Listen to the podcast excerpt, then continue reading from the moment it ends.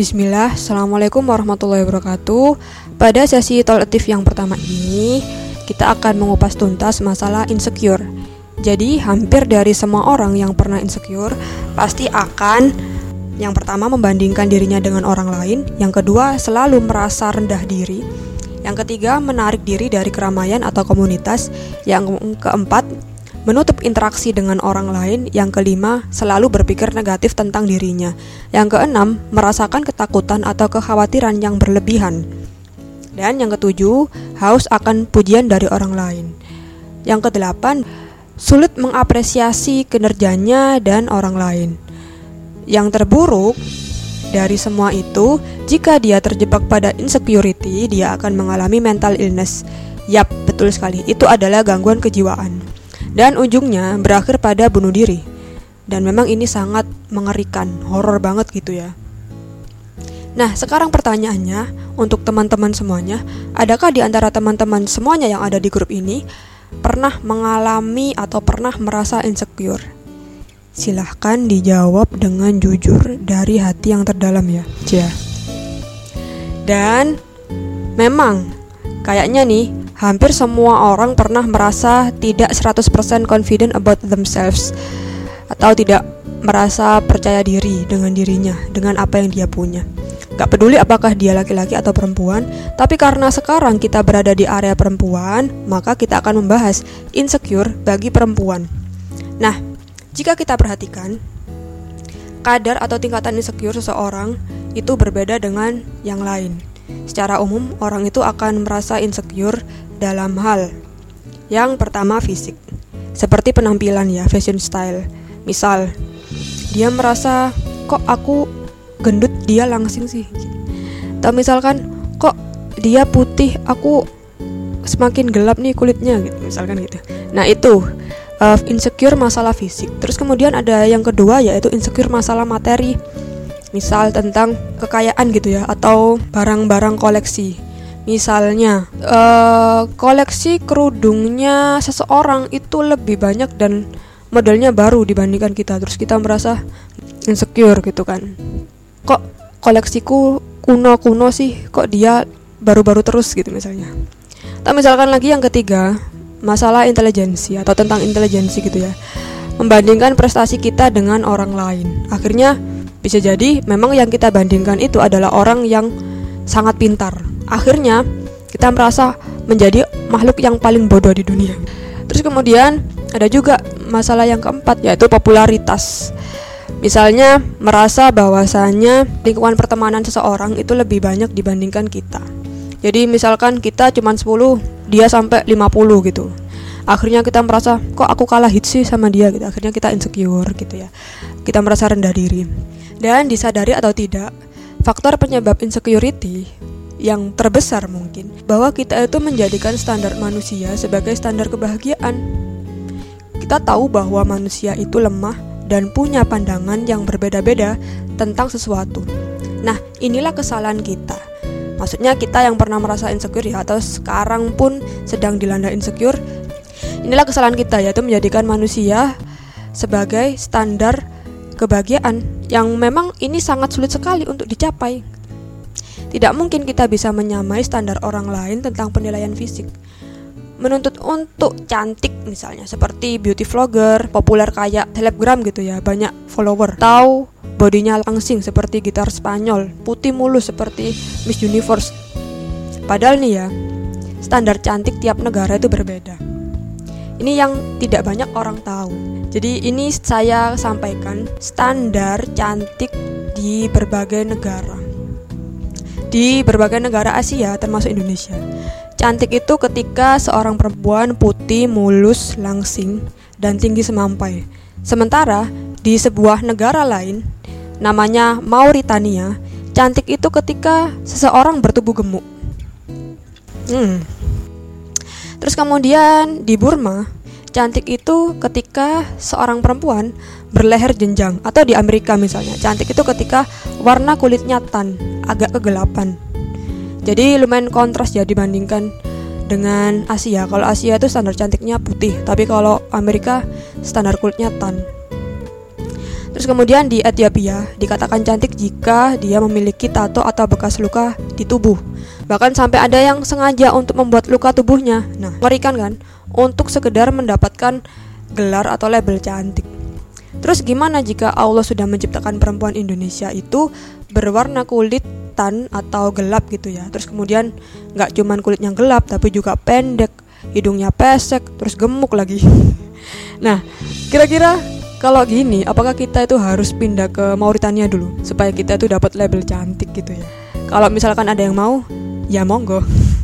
Tapi bercanda ya. Lalu bagaimanakah Islam memandang insecurity?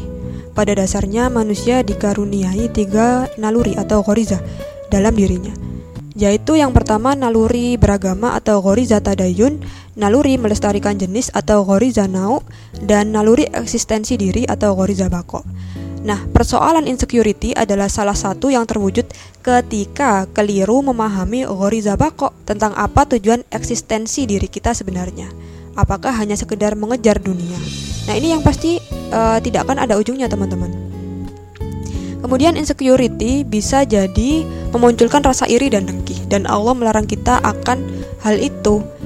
Allah berfirman dalam surat An-Nisa ayat 32, dan janganlah kalian iri hati terhadap apa yang dikaruniakan Allah kepada sebagian kalian lebih banyak dari yang lain. Rasulullah pun juga bersabda, Jagalah dirimu dari hasad, karena sesungguhnya hasad itu merusak kebaikan, sebagaimana api yang memakan kayu bakar. Hadis riwayat Abu Daud. Tapi memang ada juga loh insecure yang dibolehkan dalam Islam. Rasulullah bersabda, tidak boleh ada rasa iri dengki kecuali kepada dua orang, yaitu yang pertama, orang yang diberikan Allah harta, lalu ia membelanjakan hartanya tadi itu untuk kebenaran. Dan orang yang diberikan Allah suatu hikmah atau ilmu, lalu ia menerapkannya dan mengajarkannya. Hadis riwayat Bukhari. Lantas, bagaimana caranya kita mengatasi rasa insecure kita?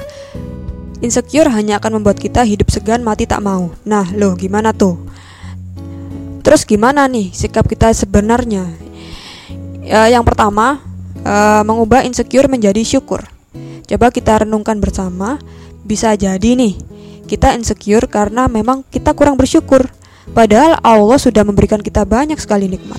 Sampai-sampai tidak bisa kita hitung. Bahkan Allah akan menambah nikmat bagi setiap kita yang mau bersyukur. Allah berfirman dalam surat Ibrahim ayat 7, Sesungguhnya jika kamu bersyukur, pasti kami akan menambah nikmat kepadamu. Dan jika kamu mengingkari nikmatku, maka sesungguhnya azabku sangat pedih. Nah, sekarang yuk, cus kita ubah mindset kita. Yang tadinya insecure menjadi syukur. Karena memang syukur itu kunci. Kalau sekarang mungkin istilahnya love yourself gitu ya. Gimana caranya kita bisa mencintai diri kita kalau kita nggak pernah bersyukur? Gitu. Kemudian kita beranjak ke tips yang kedua yaitu mengembalikan standar penilaian itu hanya kepada Allah semata. Jadi bukan kita mengejar standar penilaian manusia. Teman-teman tahu kan bahwa Allah itu menciptakan manusia dengan sebaik-baiknya seperti yang tertuang dalam surat At-Tin ayat 4. Derajat semua manusia di mata Allah itu sama. Yang membedakan hanyalah ketakwaan saja, bukan fisik, bukan harta atau lainnya. Allah saja yang berhak atas manusia manusia tidak boleh uh, memberikan penilaian kepada orang lain atau bahkan kita justru mencari penilaian manusia atas diri kita. Jadi kalau Allah saja yang berhak, terus ngapain kita bersibuk diri untuk membandingkan diri dengan yang lain gitu kan? Sebenarnya berarti kan itu nggak penting. Kemudian yang ketiga, senantiasa memupuk keimanan. Pernah dengar istilah iman itu naik turun kan ya? Sesungguhnya bukan iman yang kerap kali naik turun, melainkan aplikasi iman pada aktivitas kita yang senantiasa naik turun. Dan ketika jumut atau beku, insecure akan datang dan menghampiri kita gitu. Jadi pupuklah iman kita. Misalkan dengan mendengarkan ceramah-ceramah atau kajian-kajian gitu ya. Itu sangat membantu untuk meningkatkan mood kita. Yang keempat, fokus pada life goal. Sebagai manusia, kita pasti memiliki tujuan hidup atau life goal. Dan sebagai muslim sudah tentu tujuan kita adalah menggapai ridho Allah dan beribadah kepada Allah agar kita dapat meraih surganya. Nah, tinggal kita tanyakan pada diri kita sendiri. Benar nggak sih sikap insecure kita ini? Kita insecure kepada orang yang hartanya berlebih, orang yang fisiknya lebih cantik dari kita. Bener nggak sih itu semua? Apakah Allah ridho ketika kita itu memiliki rasa insecure kepada orang lain secara fisik? Ridho nggak kira-kira? Silakan dijawab sendiri ya.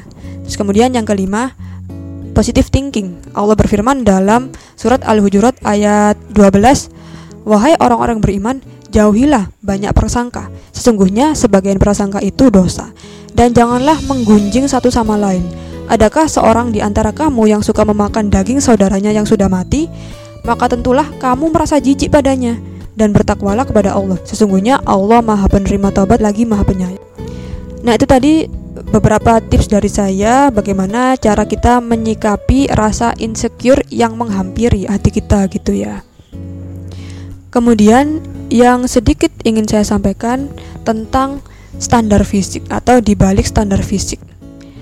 Asal teman-teman tahu, dalam membahas kecantikan, tanpa kita sadari, banyak pihak yang mencoba mengambil keuntungan atau kesempatan di tengah keresahan para perempuan memandang kecantikan.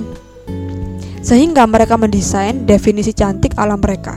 Sebut saja semacam Miss Universe, Miss World, dan kalau di Indonesia itu ada Putri Indonesia atau Miss Indonesia.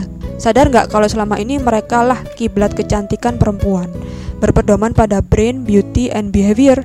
Mereka mengklaim diri mereka cantik, padahal lagi-lagi yang dieksploitasi apanya? Pasti tubuhnya, pasti fisiknya.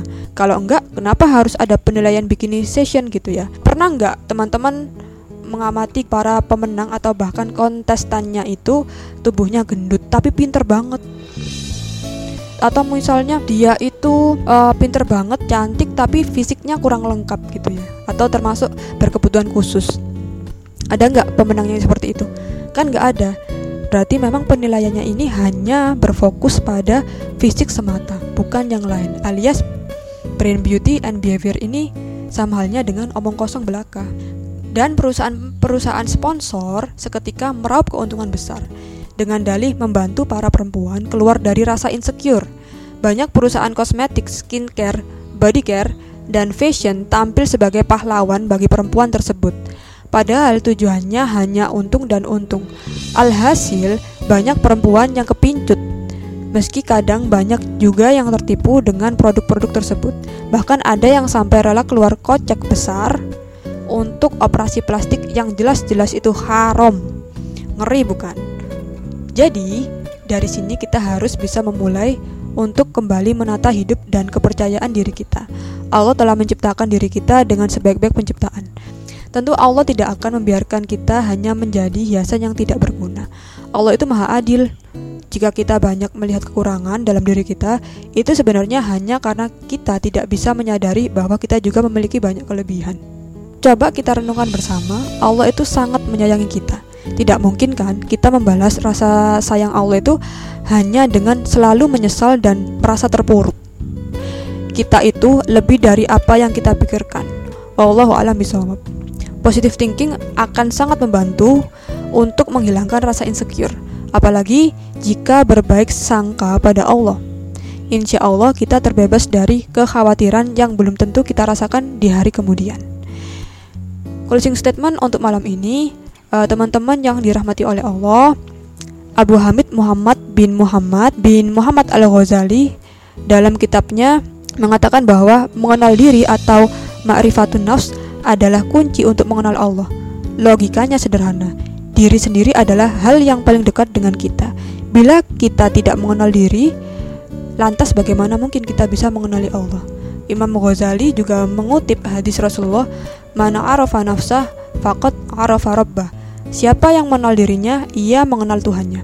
Maknanya adalah kita harus sering meluangkan waktu untuk lebih peduli pada diri kita, mengenali sejatinya diri kita, bahwa kita adalah seorang muslimah, kita adalah hambanya Allah, kita adalah makhluk ciptaan Allah. Kita tak patut rasanya beramal melewati batas koridor aturan yang telah ditetapkan oleh Allah, termasuk dalam perihal insecurity. Dan jika perasaan insecure kembali menghantui kita tiba-tiba, layaknya kita mengingat firman Allah berikut. Dan orang-orang yang bersungguh-sungguh atau muhajadah untuk mencari keridoan kami, benar-benar akan kami tunjukkan kepada mereka jalan-jalan kami. Surat Al-Ankabut ayat 69. Dan ingat, kita hanya boleh insecure pada hal-hal yang menambah ketaatan dan ketakwaan kepada Allah. Contoh insecure pada orang yang disebut dalam hadis tadi, yaitu orang yang diberikan Allah harta lalu ia membelanjakannya dalam kebenaran. Dan orang yang diberikan ilmu oleh Allah lalu ia menerapkannya dan mengajarkannya. Yuk, teman-teman semuanya, kita mulai menata diri. Sebarkan positif vibe dan saling menguatkan satu sama lain.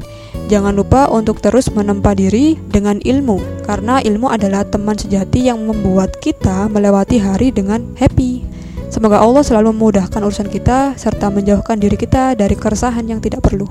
And always spread positivity. Love you all. Assalamualaikum warahmatullahi wabarakatuh.